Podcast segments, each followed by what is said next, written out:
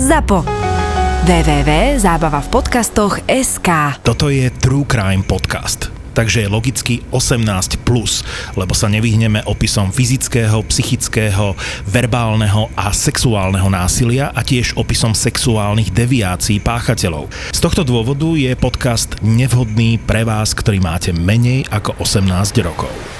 Profil zločinu. Meno Baky Sadiky je Aha. snáď známe každému a prevoz 24, keď sa nemýlim, 24, proste okolo 20 kg heroínu z Poľska do Švajčiarska napríklad. Tam boli neuveriteľné kvanta drog a neuveriteľné peniaze vtedy. Áno, áno, to bolo veľmi neobvyklé, hovorím, pašovalo sa z Poľska, aj toho dílera poľského som bol v Poľsku vypočúvať. Mm-hmm.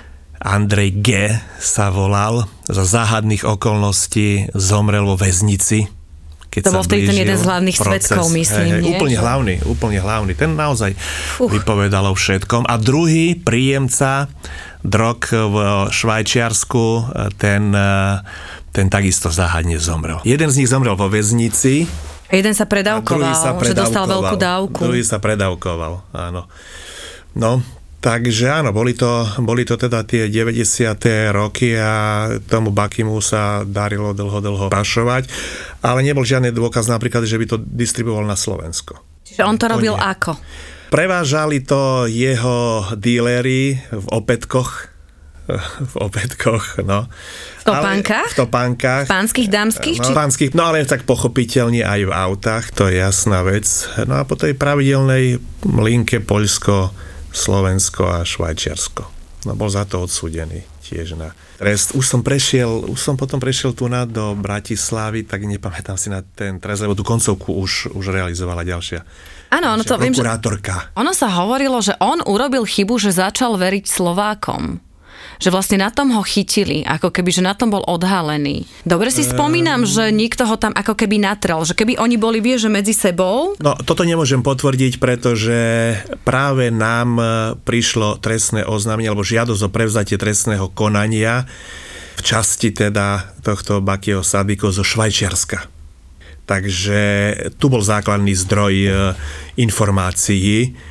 No a áno, podarilo sa operatívnou cestou vystopovať ten kontakt na Poľsko. Však konec koncov aj Švajčiari mali takéto informácie, ale tu bol zdroj tých informácií.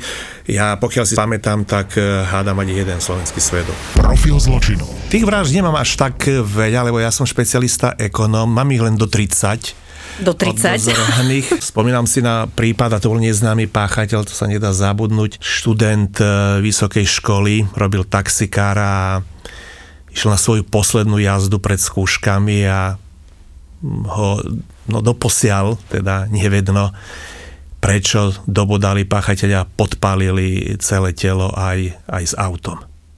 Čo bola to akože záhada. študent išiel... Študent bol taxikár Áno. išiel na svoju poslednú jazdu pred skúškovým obdobím. Jednoducho sme už len na druhý deň, tak povediac, našli úplne zhorené auto do tla, takmer zhorenú jeho mŕtvolu a, a ubodanú. Ešte to bodanie sa dalo Páchateľ je neznámy, hej? A do môjho odchodu teda ten páchateľ zostal. A s čím sa tam uvažuje?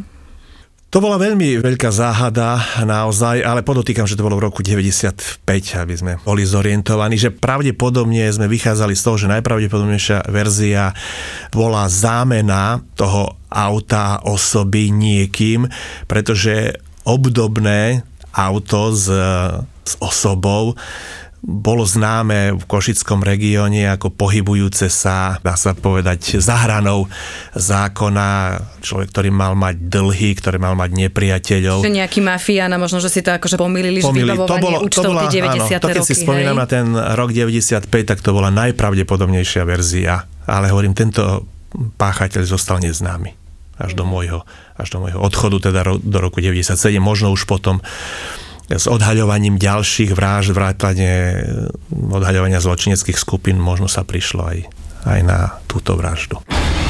Počúvate Profil zločinu. s Kristínou Kebešovou. Profil zločinu s Kristínou Kevešovou. Ja som veľmi rada, že ťa tu vidím a že pozvanie si prijal do tohto nášho podcastu.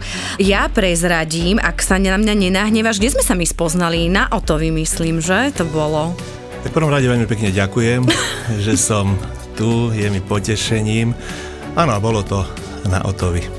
Tam sme sa mi porozprávali o práci, čiže si týkame, aby bolo jasné, že mám k tebe úctu, ale sme si teda ako potýkali, lebo... Je to vzájomné. Ty si aj veľmi veselý a veľmi taký ľudský prokurátor a typ človeka, ktorý má takú tú ľudskosť eh, v sebe. A ja som zažila s tebou situáciu, keď sme boli sa prejsť na Štrkoveckom jazere v časoch minulých a tam normálne za tebou pribehli dve dievčatá. Pán Šanta, pán Šanta, môžem sa s vami odfotiť? Čiže ty máš eh, fakt, že fanúšikov za tú svoju prácu a ja nepoznám prokurátora, ktorý by takto inak bol populárny aj medzi ľuďmi, aj medzi mladými ľuďmi. Veľmi ma to teší, je to asi výsledok eh, tej 30-ročnej práce, ktorú mám za sebou. Zrejme je to aj tým, že nikdy som tvár nezakrýval, snažil som sa byť otvorený, nemám čo skrývať. Nepoznám nikoho, kto by mal a tak veľa memečiek napríklad na zomri, myslím pozitívnych, možno, že Igor má viac, ale na zomri a ty si tam všade Šanta, Santa, ty si dostal Kočnera do basy a všetky tieto veci. Tak zrejme aj to meno, tá asociácia tomu napomáha. To je pravda, no áno, tak e, mňa mrzí na druhej strane to, že napríklad človek je známy len na základe pár tých kaos pretože ak si vezmeš, že ja teda pôsobím v rezorte prokuratúry od 1. februára 91, 20 rokov som naozaj v prvej línii v boji s najzávažnejším zločinom. Ako som už x krát hovoril, moja žalovateľnosť je asi 5 vecí ročne, minulý rok stovky. 8, čiže to sa blížime k nejakému číslu 110 obžalob. Mm-hmm. V každej obžalobe je samozrejme minimálne jeden páchateľ, 1 až 20 No a nakoniec e, médiá sa zaujímajú len povedzme si o nejaké 3-4 kauzy, tak je to také trošku mediálne nespravodlivé, ale chápem to, že médiá vnímajú tieto kauzy cez exponované osoby a ak človek má to šťastie, teda ako prokurátor, no alebo tú smolu, že dostane takúto exponovanú kauzu, ak ju úspešne zvládne, tak potom sa stáva asi trochu známejším. Ale je to takých 15 minút slávy. Vnímam My to, to ale napravíme, lebo ja by som chcela rozobrať e, tvoje viaceré kauzy, nie iba tie, o ktorých sa teda akože vie. A teraz e, skús to tak akože laicky vysvetliť, aby to všetci pochopili. Ja napríklad teraz robím na také jednej kauze psej mafie a strašne sa rozčulujem nad tým, že sa to nejde pohnúť ďalej. A mne ako povedali, že Kikuš, vykašli sa na to, že nájdi slušného policajta, že nájdi slušného prokurátora, lebo ten tú kauzu dokáže dotiahnuť e, do konca. Že prokurátor šéfuje ešte aj polícii. Čo to v podstate znamená byť prokurátorom, keby si to tak ľudsky vedel nám povedať, že vy na to všetko dohliadate, sledujete, dávate im pokyny. Ja viem, že ty spisy nosíš stále so sebou všade. Tak je to stručne povedané presne tak a tomu sa vraví výkon prokurátorského dozoru. To znamená, že už od e, prvého momentu, keď napríklad dostanem trestné oznámenie, keď príde teda mne na stôl, dávam pokyn policajtovi, čo má urobiť, ako to má urobiť, dokedy to má urobiť. Samozrejme následne tento policajt v tej určitej dobe má splniť moje pokyny, vykonať tie úkony. No a keď je tu podozrenie trestnej činnosti, začíname trestné stíhanie, ak máme páchateľa, vznášame obvinenie. No a ten prokurátor je tu na to, aby opäť vydal pokyny policajtovi, i keď policajt je procesne samostatný a má konať sám z vlastnej iniciatívy, ale spolu sa nazývame orgány činné v trestnom konaní, tak musíme kooperovať. Takže ten prokurátor dozoruje, čo znamená kontroluje prácu policajta, aby ten policajt konal zákonne, aby konal včas. Tak a za týmto účelom policajt musí prokurátorovi predložiť všetky svoje rozhodnutia, podáva priebežné správy, ako pokračuje Prokurátor potom preskúmáva spis, aby si overil, že či naozaj je všetko v súlade so zákonom a či nie sú nejaké prieťahy. A takto beží vlastne až do tej záverečnej fázy u prokurátora, kedy prokurátor podá obžalobu, takže je pánom sporu, pánom prípravného konania, ako my vravíme dominus litis po latinsky. No a potom zase prokurátor nesie dôkazné bremeno na súde, pretože všetko to, čo sa zabezpečilo v prípravnom konaní, sa musí vykonať na súde a dôkazné bremeno musí uniesť prokurátor. Najviac ťa ľudia poznajú z tejto poslednej kauzy, hej, Kočner sedí, Jan Šanta, náš hrdina, ale poďme mi pekne od začiatku. Ty si odkiaľ? Ty si z východu, nie? Áno, som východniar, som zo Sniny, a teda Rusín, pripomeniem. Mm-hmm. Ty si začal kde? V Košiciach na prokuratúre? Alebo aké boli tie tvoje začiatky? A čo si ty tam robil? A ja som sa tak dočítala, neviem, či je to pravda, že ty si riešil na začiatku aj nejaké drogy a vraždy a... Tak na prokuratúru som nastúpil 1. februára 91 do Humenného. Potom som bol na vojenskej obvodovej prokuratúre v Prešove, no potom som prešiel na mestskú prokuratúru, vtedy ešte existujúcu v Košiciach. Krátko som bol eh, v rámci reorganizácie ešte na okresnej prokuratúre 2, Košice 2. No a od roku 93 som prešiel na krajskú prokuratúru.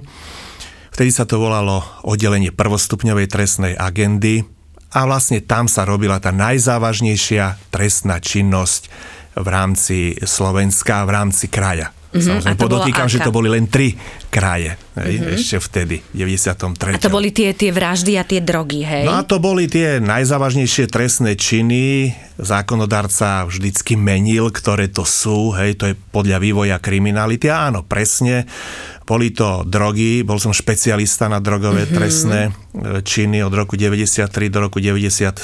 Od prvého prvý, keď vznikla Krajská prokuratúra Prešov, tak som prešiel do Prešova, už na trestné oddelenie. No ale keď sa vrátim k tomu prvostupňovému trestnému oddeleniu v Košiciach, áno, tak to boli drogy, boli to vraždy, boli to najzávažnejšie ekonomické trestné činy a iné najzávažnejšie násilné trestné činy, spravidla so smrteľným následkom. Takže čo si podobné ako teraz na úrade špeciálnej prokuratúry, len nie korupcia, lebo tá vtedy ešte, ešte zďaleka e, nebola takých rozmerov ako sú. Povedz mi tvoj prvý vážny prípad, čo to bolo? No na to nikdy nezabudnem, bolo? pretože to bola prvá, prvá vražda. Mm-hmm a páchateľ zavraždil svoju obeď 76 počítateľnými bodnoreznými ranami. Už potom sa nedalo počítať, lebo telo už bolo, pardon, ako fašírka, už sa nedalo počítať. Prečo to teda. bolo? Ako to bolo? Bola to zaujímavá vec svojím spôsobom, pretože títo dvaja páni neboli nepriatelia, dokonca spolu pracovali na stavbe domu. Boli to vlastne murári na východnom Slovensku. No večer popili, ako to už po práci bývalo, aspoň kedysi. Ľahli spať, jeden teda podľa obrany toho obžalovaného, teraz budem vychádzať, e, jeden mal ísť na toaletu a začal e, ako keby ošahávať, nechtiac pochopiteľne, lebo len spadol toho nášho páchateľa. No a ten páchateľ e, svojím spôsobom dezorientovaný, ešte opitý, zobral nožik a bránil sa teda, že mysliac si, že ho niekto ošaháva, prepadáva a ohrozuje, tak tým nožom bodal a bodal a bodal. Čiže 72 krát. 76 krát. 76 krát. Minimálne. No ale svojho, skutočne svojho kamaráta, svojho spolupracovníka vlastne z jednej, z jednej stavebnej partie. Takže i takéto čo z toho vlastne vyplynulo? Asi to tak, čo si ty o tom myslíš, alebo čo z toho vyplynulo, čo bolo v tej obžalobe? Lebo tak, ja neviem, bodnem raz, ale nie 76 krát, že je to také zvláštne no, skrát, nemal, alebo čo to? Áno, áno, áno, bol to ohromný skrát. Musím povedať, že ako to aj bolo v znaleckom posudku, že bol to Róm, ale slušný 60-ročný pán, stále hovorím o tom páchateľovi, že on to tak emotívne aj tou svojou povahou z toho etnika prežíval. Hovorím, aby niekto ma nepochopil zlé, pretože to bolo v znaleckom posudku, pretože naozaj to bolo neuveriteľné z hľadiska motívu a z hľadiska množstva bodnorezných rán. Takže aj toto bolo to vysvetlenie. Okrem tej obrany aj teda takéto subjektívne, emotívne prežívanie tejto situácie. Tak to bola prvá vražda. Profil zločinu. Riešil si aj drogovú trestnú činnosť. Expertom na drogovú trestnú činnosť si bol Áno, roky. dlho, dlho som bol špecialista, dokonca aj som robil nejaké metodiky, prednášky, aj potom na Krajskej prokuratúre v Prešove od 1.1.97. To bola veľmi zaujímavá etapa. Ako je to na východe s drogami? Povedz. života. No už by som teraz, Prípad. už by som teraz nevedel samozrejme aktualizovať tieto kauzy, lebo od 1.9.2004 som na úrade špeciálnej prokuratúry, ale rozhodne, že najzávažnejšia a najkurioznejšia vec bolo doprava 5 kg absolútne čistého kokainu z Bogoty mm-hmm. cez východné Slovensko, aby sa zmiatla stopa s cieľom dopraviť tieto drogy do Kanady. To prečo cez Slovensko? A išlo to samozrejme cez celý svet, hej, cez celý svet. No ale tak s najväčšou pravdepodobnosťou preto, že tá trasa Bogota Kanada bola zmapovaná asi mm-hmm. veľmi dobre. Vychádzali z- no, sme z toho, ale tak bolo to aj tak, lebo sme pracovali aj so zahraničnými spravodajskými službami, aj s bezpečnostnými silami. Takže takto sa ten chlapík rozhodol a 5 kg absolútne čistého kokainu išlo v štyroch svetých obrazoch, ktoré sa teda mali na Slovensku prebaliť a odovzdať do tej Kanady. A kurióznou situáciou teda bolo to a aj tak sme preukázali úmysel, že hlavná aktérka mala byť babka 70 ročná, ktorá bola teda usmerňovaná, že má to prebaliť Hej, A tá nasypať, babička vedela, že čo je v tých nasypať- svetých obrážčikoch? No, spočiatku sme dlho, dlho boli v takej dôkaznej situácii, že sme naozaj skladli otázku, či preukážeme tú vinu a či vôbec o tom vie. Hej? Ale čo ju vlastne usvedčilo, bolo to, že keď nabehli kukláči do jedného z mestečiek na východnom Slovensku, a tie obrazy boli uložené voľne v izbe, že v obývacej izbe, tak ona našla v sebe toľko ducha prítomnosti, toľko odvahy, že keď tí kukláči vbiehávali do izby, tak ona tie obrazy skrývala do chladničky. Babinka. Hej. Takže to ju vlastne usvedčilo, lebo keby tie obrazy nechala mm-hmm. na zemi alebo tej obývačke a, a povedala, že preba, ale čo chcete, aké obrazy, aké drogy, aký kokain, že v živote mm-hmm. nepočula, že je to kokain. No tak asi by sme jej ťažko preukázali úmysel, že? lebo drogový delikt je úmyselný trestný čin. Teda vedomosť, že vie, že sú to nejaké drogy. To boli sveté obrázky a... A to boli sveté... originál sveté obrázky, ktoré mali aj nejakú áno. cenu. No, hej, tak že... cenu nemali veľkú, tak Okay. samozrejme. Nemohli mať veľkú cenu, hej, keď slúžili len ako úložisko pre drogy. Hej. Ale takže keby sedela kľudne a čakala na kukláčov, tak všetko by bolo pre ňu v poriadku a my by sme jej len veľmi ťažko a podporne dokazovali ten úmysel, tú vedomosť, že vie, že ide o kontraband. No ale mm, hovorím, predstav si, že, že v tej minúte, v tých sekundách, že si ju aj všimli, tí kukláči, že mm-hmm. tie obrazy pakuje do chladničky, no pravdu povedať, mňa, ani mňa nenapadlo. A teraz mi povedz, že to bol nejaký Slovák v tom, alebo nejaká medzinárodná áno, áno. sieť, že a ten Slovák Bol to bol... Slovak, bol to Slovak, to sme zachytili tú informáciu a na základe spolupráce, však počnúť s Kolumbiou cez, cez Nemecko a ďalšie štáty, teda, že tie drogy sa... A on si našiel Dopravu, takúto babičku, To bola jeho príbuzná. Mm-hmm. To bola jeho tak jej povedal, babi, počúvaj, tuto príde obrážček, tam bude prášok, tuto to schovaj. Obražčoky. Obražčoky? Obražčoky, tak to nazývali, to nezabudnem na ten pojem. Prídu áno. obrážčoky, Prídu obražčoky. keď dojdu kukly, schovaj do chladničky. Treba, treba prebaliť. treba prebaliť, treba čierne korenie, nové utierky a poslať do Kanady. No na tie slova si, si pamätám. To sme Čierne to sme- korenie? To sme odpočúvali. No čierne korenie, aby nezachytili psy na letiskách. Hej, ako kontraband. Hej. Lebo zase aj preprava obrazov je určite je a bola atypická. Takže babka, s dával, dvojitým- babka dvojitým, dávala no. normálne korenie a prebalovala obrazy, hej? Tak nestačila. Nestačila. To mala urobiť v koncovke, hej, ale vravím práve preto, že sme monitorovali tú e, situáciu, tak už to nestačila urobiť. Akurát stačila schovávať do, do chladničky. Teraz mi povedz, e, tá babka bola odsudená, že išla Bola do basy? odsudená, boli traja. Boli traja odsudení, aj ďalším dvom sme preukázali, ale nie do basy, do basy nie, lebo Išli sme, myslím, že pod dolnú hranicu, lebo sa aj, aj priznali, potom ľutovali a Mm-hmm. Že by prišla 70-ročná babka do basy. Boli tam aj dvaja mladší mm-hmm. a teraz myslím, že jeden v base skončil. Bol to tiež rok 96, keď sa... Neviem, áno, jeden, jeden skončil v base, pán, presne tak, a dve dámy, staršia mladšia, všetko rodinní príslušníci, tak tí skončili s podmienkou. Ale na tom východe, e, tam inak akože to pašovania, tie drogy tam to v celku fičí. No ja som tam zažila teraz, keď tam bol Roda a Vadala a táto kauza, a keď sa mhm, stala v podstate vražda, tak viem, že ma tá Markiza ako vyslala, tak som tam prišla a ja som mala práve že zistovať, že aká je tam tá talianská stopa, ako to tam funguje. Vtedy vlastne už Vadala e, bol za mrežami a viem, že som tam naháňala Diega Rodu a bavila som sa s tými miestnymi ľuďmi a to bolo neuveriteľné, aké oni mali informácie, ako oni vedeli, že tam ako keby každý všetko vedel ale nikto nikdy nič verejne nepovedal.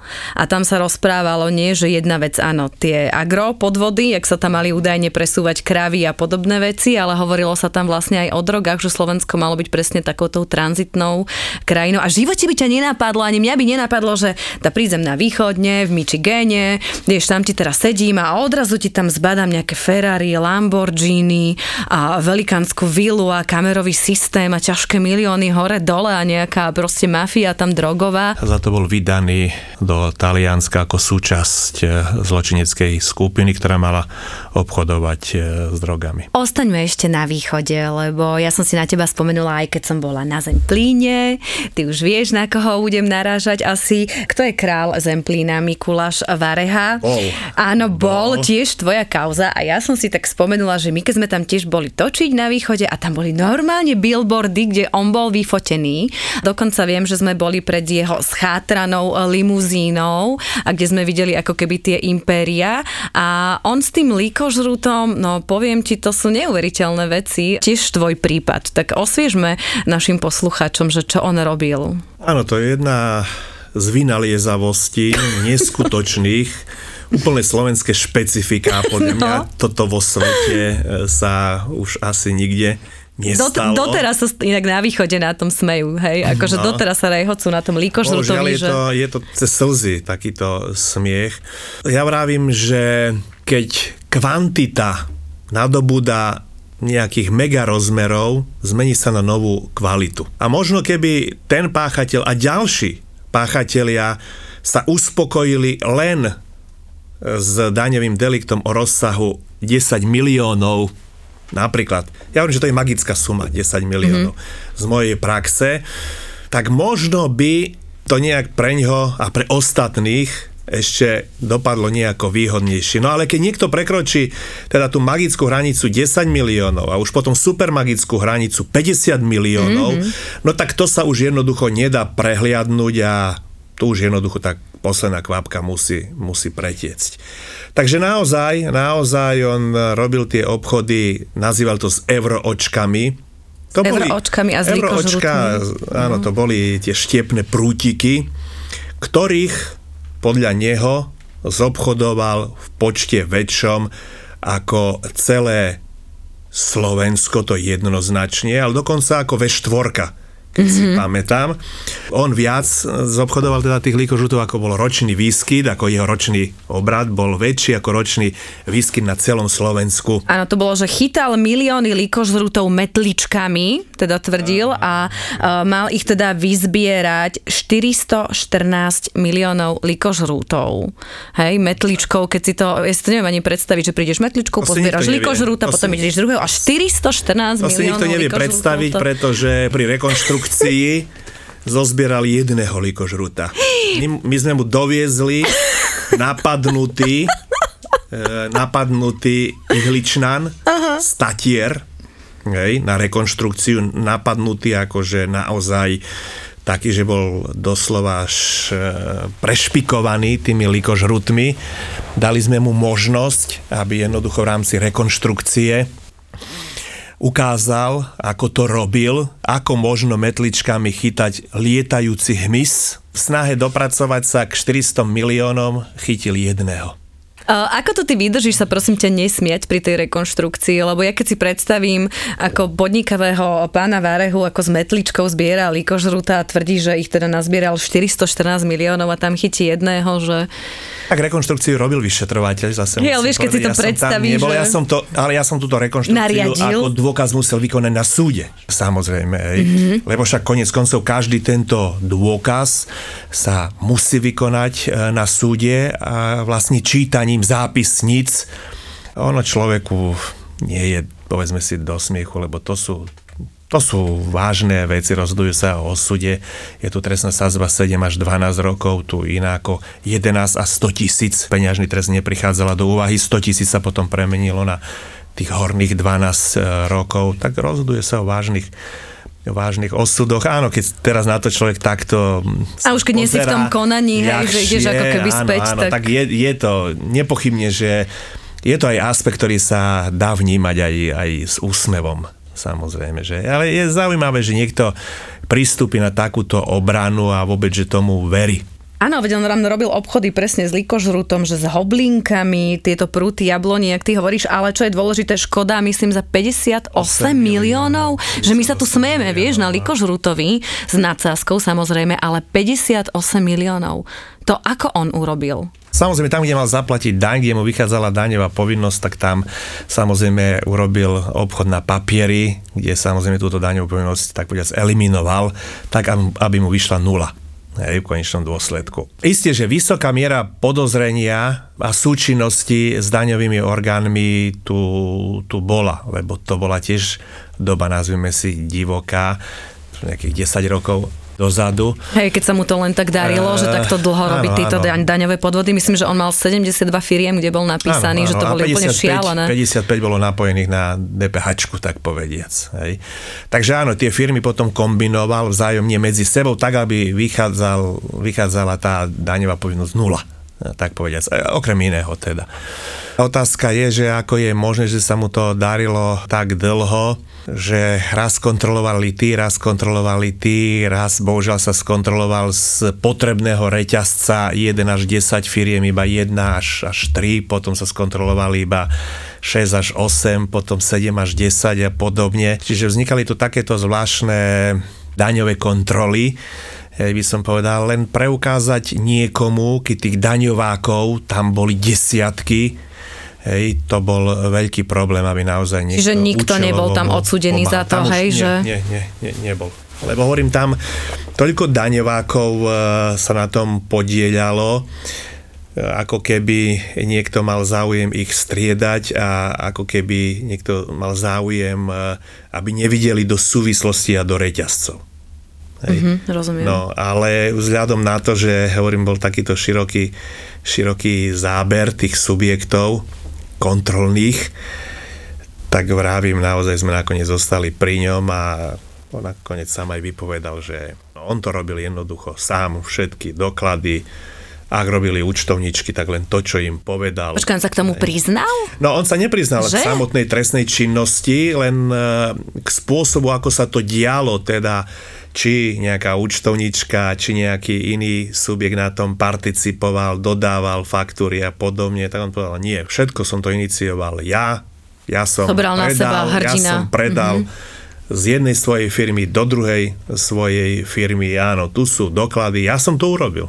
Ja som tie obchody objektívne zrealizoval. Ale robil som ich sám. Ja som bol konateľ aj tejto firmy, aj tejto firmy, aj predávajúcej. Čiže nenatrel tých druhých ľudí, aj, hej? Aj kupujúci. On bol odsudený, myslím, že 11 rokov. Horná hranica trestnej sázby, trestunutia slobody je 12 rokov, čiže bol na 11 rokov a peňažný trest 100 tisíc a náhradný trest jeden rok. Dobre, a teraz mi povedz, boli mu zhábané tie majetky, alebo 58 miliónov, to sú šialené sumy, lebo ako ja viem, že tie majetky niektoré teda asi chátrajú na tom východe, čo som videla, ale... No, treba si uvedomiť, že tá, tá doba z hľadiska zhabávania majetkov vtedy bola naozaj iná, ale samozrejme, že nedalo sa prehliadnúť a nezaisťovať majetok, aby sme boli presní ale jeho všetok zaistiteľný majetok bol zaistený v exekučných daňových konaniach. To znamená že Sme mali o to jednoduchšiu situáciu, že vlastne keď sme chceli zaisťovať ten, ten majetok, ktorého mimochodom nebolo veľa,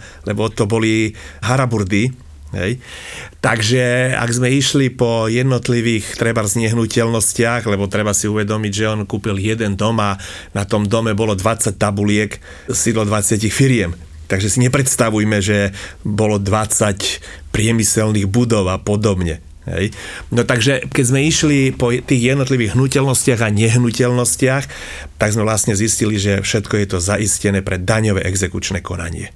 Tak sme nemali čo zaisťovať. Takže štát to už zaistil. Nie my, ako predstavitelia štátu, ale daňové úrady ako reprezentujúce štát, lebo samozrejme tam e, daňové úrady začali konať e, napriek tejto situácii, ako vznikla e, oveľa skôr, pretože potom sa tie daňové kontroly naozaj rozšírili na, na krížové daňové kontroly po všetkých reťazcoch.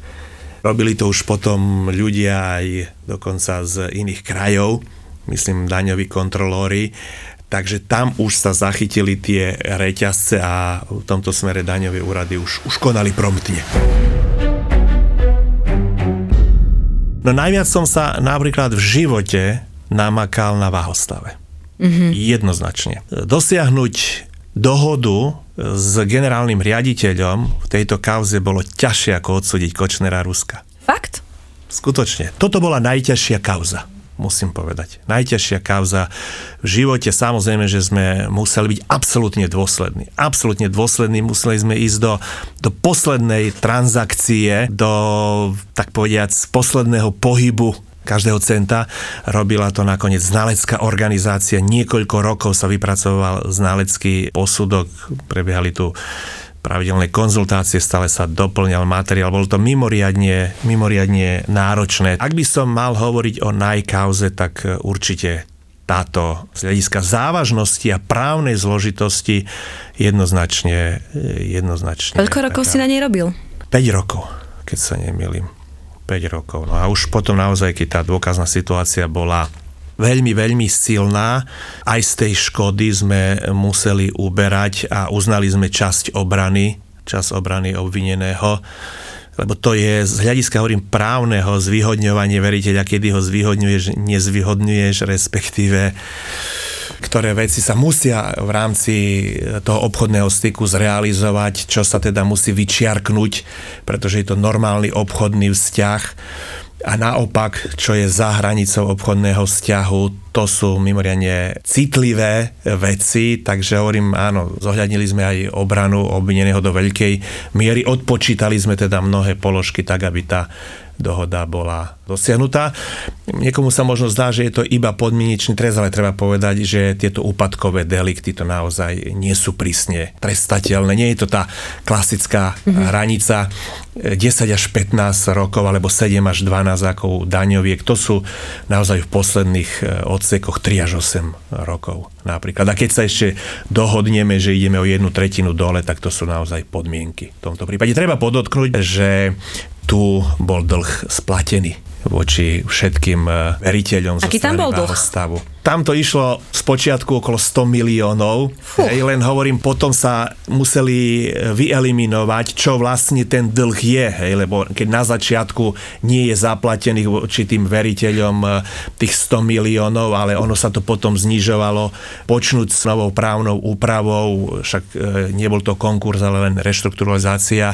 To znamená, že tá výhliadka na to, že ten váhostav bude úspešne fungovať, tu bola a napríklad dnes alebo včera je aktuálny článok v médiách, že skutočne ten váhostav už dnes e, riadne funguje, riadne spláca, plní si svoje, svoje záväzky. Takže všetko je v poriadku a to sme museli zohľadniť. Počúvate Profil zločinu s.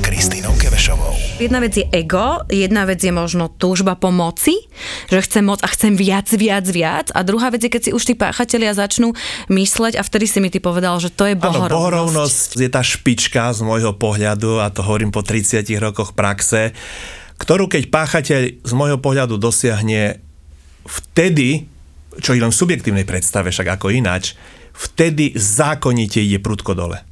A nahráva nám nahráva nám, lebo stráca nejakú kontrolu nad sebou, stráca obozretnosť. Hej. To, bol, to bol Kočnerov prípad. Presne. Absolútne typický. Absolútne typický. Hej. No a to už nám jednoznačne nahráva. To už ten človek... si myslí, že, že je nad nami, nad systémom dokonca, nad nami všetkými, nad policiou, nad, nad prokurátorou, nad súdmi. A to, Všetkých dokážem a riadiť. To nie je, a to nie je pravda, samozrejme. To nie je pravda. Tá bohorovnosť je, hovorím, začiatok prudkého pádu. Presne si povedal to meno, ako to bolo s Kočnerom, toto viacerí si kládli tú otázku a sme sa nerozumeli do hlavy sa dostať tomu človeku, veď jedného dňa musím naraziť a nemôžem rozhodovať o, živote, o smrti, alebo tá posledná kauza, ktorú si teda ty riešil, kde tam boli zmenky s televíziou Markiza, za čo boli odsúdení aj s Ruskom. Aký je tvoj pohľad na to? Lebo toto bola asi taká najväčšia ekonomická kauza v histórii Slovenska. A bola tvoja. Áno, tak keď ju ešte pospájame s najvyšším e, trestom, lebo 19 rokov za ekonomickú kauzu to naozaj... To bol exemplárny eš, trest ešte 19 nikdy rokov. nikto nikomu neuložil, hej. Takže musíme pospájať viac takýchto aspektov, hej, však tá škoda, teda rozsah činu bol tých 69 miliónov. 69 eur. miliónov eur za falšovanie zmeniek. Áno, mhm. takže to bol, rozsah, to bolo rozsah činu, hej. Takže áno, keď pospájame ten spoločenský záujem, e, ten rozsah činu, tie os osoby a ten trest, tak rozhodne, že to asi bola topka v dejinách slovenskej kriminalistiky. Keď si tak stručne povieme, o čo tam išlo, oni v podstate si vymysleli teda nejaké zmenky, ktoré boli sfalšované a tam už prebieha takéto dokazovanie, ktoré si ty musel mať precízne spracované v tej obžalobe. Čiže čo tam je také zákulisy, keď mi poodhalíš? Asi sa skúmajú nie tie podpisy. Prizabudol, tak povediac, Kočner na to, že tie podpisy sa menia minimálne dvakrát v živote človeka a to dá sa povedať skokovým spôsobom. To znamená, že hej. ako ty zmeníš podpis vždy po áno, rokoch áno, nejako? Áno. Že ználec to dokáže zistiť, e, hej? Áno. Takže hovoríme, že, že skúmame obdobie napríklad 15 rokov, ako v tomto prípade to bolo. Áno a tu je ľahko identifikovateľné, že práve v tomto období v tomto období dospelosti a ekonomicky aktívneho života sa ten podpis e, zmení výrazne dvakrát No a samozrejme, čím dlhšie obdobie, ako tu bolo 15 rokov, je to o to ľahšie. Veľa sa hovorilo aj o tréme a tam boli také tie informácie, ktoré si myslím, že spoločnosť na Slovensku veľmi zmenili. A ty si sa teda viackrát k tomu vyjadrila, si povedal, že tak tu sa ukázalo absolútne dno našej spoločnosti a že viacero dôkazov tam aj bolo povedaných a sa tak odhalilo, kam to až siaha. Áno, je to tak a doteraz e, nerozumiem tomu, ako taký bezvýznamný podnikateľ u mňa, Počner, to je u mňa bezvýznamný podnikateľ, ako jednoducho mohol podchytiť tak široké množstvo ľudí zo všetkých možných sfér od politického života až, až po prokuratúru hej, vrátanie generálneho prokurátora, to je pre mňa naozaj priam neuveriteľné. Ako je to možné? Sú to proste nejaké kompromateriály, alebo ako to alebo ruka ruku je, vieš, lebo to, čo sa tam postupne odkrýva, tak ako začína tak praskať taká bublinka u nás na Slovensku. No, tak nepochybne, nepochybne, že sa mu z môjho pohľadu podarilo e, identifikovať tých slabých jedincov, hej, môže byť z môjho pohľadu, že oslovil desiatich, siedmi zareagovali negatívne, no ku mne by sa ani nepriblížil, pochopiteľne, lebo by išiel kotrmelcami hej, odo mňa. Siedmi, dajme tomu, že odmietli, hovoríme o sudcoch, hovoríme ako príklad.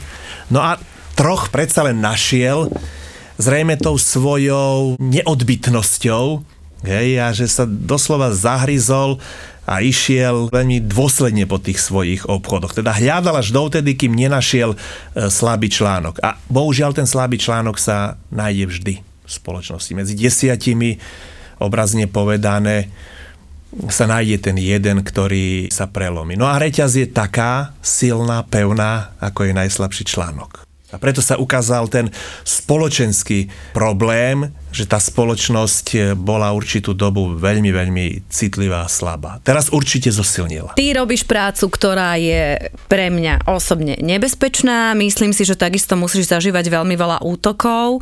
Pre mňa, čo boli také tie najväčšie svinstva, tak to som zažila v kauze, keď bol čistý deň, kedy za mňou prišli predstavitelia a začali, a to bolo tiež presne napojené, hej, vieme na tohto pána, a začali teda rozprávať, ja ťa zničím, ty nevieš, kto si, nevieš, kde my máme svoje kontakty a ty ako novinárka skončíš. A my ťa budeme bez problémov kompromitovať a zistíme akékoľvek informácie a vymyslíme si na teba akékoľvek informácie. A vlastne takýmto smerom išli. Potom prišlo to, že teda ako Kočner bol zobratý a pre mňa to bolo neuveriteľné, že bože, ako niekto môže tak suverene vystupovať, hovoriť také klamstvá, vyhrážať sa mi kompromitujúcimi informáciami, ktoré vôbec nie sú pravdivé. My zavoláme do bulváru, povieme toto, toto, toto, ty robíš toto, toto, toto toto a ja som iba sedela a pozerala a nechápala som v tom čistom dni, čo sa deje.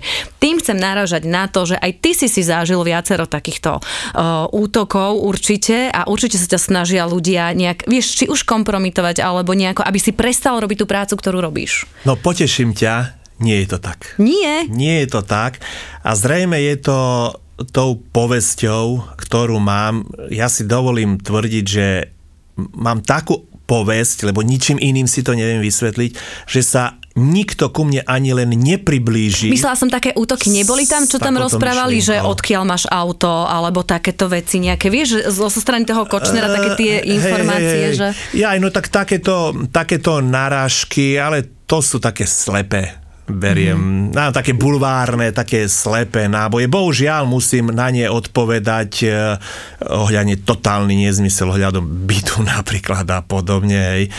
No ale to vnímam ako naozaj len také pokusy o bulvarizáciu snažia. alebo o spochybňovanie niečo, lebo ja to vnímam, vieš, v kontexte akože veľkých kauz, čo je veľká kauza, čo kto ťa zasahuje takýmto, hovorím, slepým nábojom. Takže, dobre, keď odhľadnieme od takýchto, hovorím, e, bulvárnych správ, platených Kočnerom, by to vy, vyplynulo. Aj o tom hovorím, že toto na hlavnom, na hlavnom pojednávaní, ano. hej.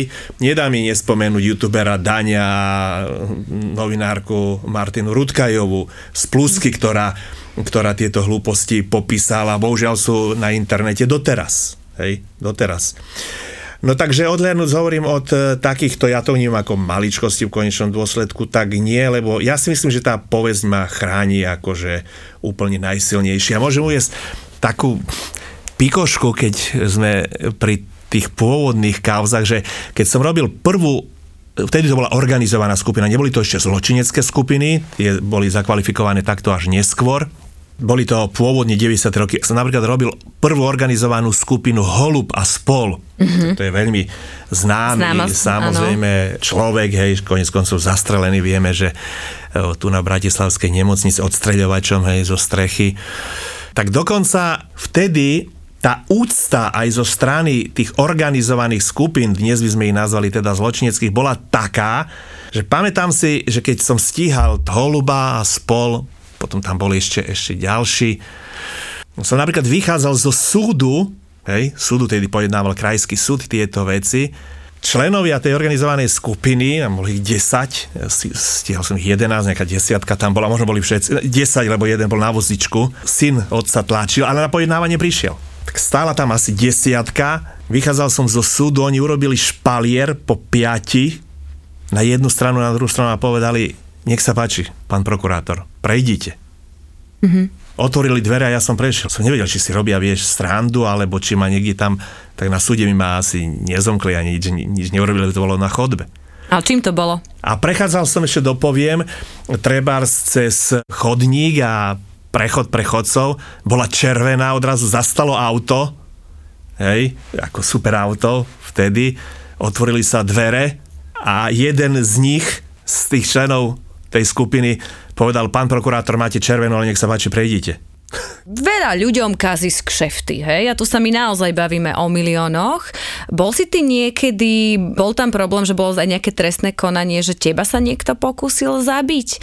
Alebo nejaké výhrážky, alebo niečo také? Tak zabiť reálne, no chvála Bohu nie. Bola tam taká falošná výstrah na internete. A... Čo sa ti tam vyhrážali, myslím, a príde serecká mafia. Ty za mňa Áno, už išli presne, štyrikrát a neprišli, tak, takže v kľude. No, ale ono v tej chvíli, a vieš, keď robíš e, takú kauzu Áno. a kauzy, hej, tak v tejto chvíli nemožno to podceňovať, veď vieš tam, pamätám si, že som prednášal na Akadémii policajného zboru a prišla za mnou horda policajtov a mi oznámila, že majú takéto podozrenie. Aj sa začalo trestné stíhanie a prebehlo trestné stíhanie. Našťastie sa skutočne ukázalo, že je to len um, taká divoká, utrhnutá informácia, že nemá nič s realitou. Lenže vieš, v tej, tej chvíli, keď sa takýto poznatok objaví a dokonca šťastie aj na internete, v tej chvíli nevieš presne. Musíš to, musíš to deje. každopádne ako, ako preveriť, hej, lebo keď to podceníš, tak sa niečo môže že to stať. Sa aj, to, sa aj, to sa aj stalo. Ja to mám pravidelne takéto vyhrážky, najmä cez internet a ja čo robím, takých zverejňujem.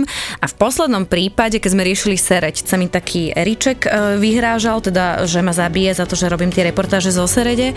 Bolo tam začaté aj trestné, ale on myslím, že dva týždne na to dobodal aj mladého chlapca.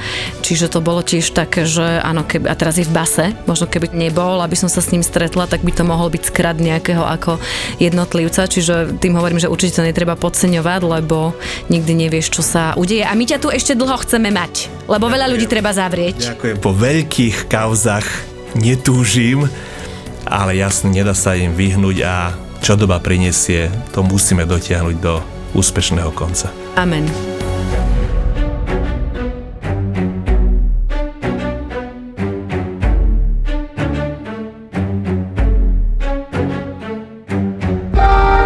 Prvý taxikár ma zobral, ja som nastúpil, že ty si tu asi prvýkrát, že áno, keď pôjdeme, aj keď nás zastavia policajti, ja poviem, kedy budeš otvárať. Na druhý deň vystrelali policajnú stanicu. Ty kokšo, tak toto je aký príbeh inak? akože, to čo si všetko dal?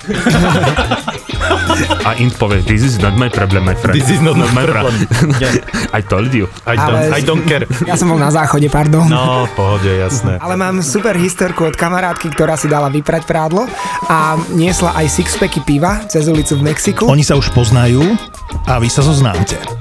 Martin a Peťo sú Travelistán a Palo Bruchala je Palo Bruchala. Ja už som bol tesne pred tým exitom, kedy sa ti otvoria dvere, ktoré keď sa zatvoria, tak ty už sa vlastne nemá šancu vrátiť e, do príletovej haly. Zakričali na mňa, Palo, Palo, máme problém. A ja, že čo je? Aká je to krajina? Ja vravím Slovakia. Is it real country? Je to skutočná krajina? On si fakt myslel, že to je nejaký vymyslený pas a vymyslená krajina. Traja cestovatelia, tri rôzne pohľady na to isté miesto na Zemi. A na čo tam chodím, veď tam nič nie je, tak sa opýtam, boli ste v Severnej Kore? Nie, nebol. A vravím, tak ako viete, že tam nič nie je. A napríklad v Číne, keďže som mal afgánske víza, tak odrazu, že mi skontroluje ruky, či sa mi nepotia. Keď uvideli presne môj pás, plný pečiatok z krajín moslimských, kto ti kupoval letenku, aký máš dôvod, že ideš do... No, počuj, vo mne tak sa zvyšovala naozaj nervozita. Travelistán a Palo Bruchala uvádzajú Pala Bruchalu a Travelistán v spoločnom podcaste Choď do a tri bodky.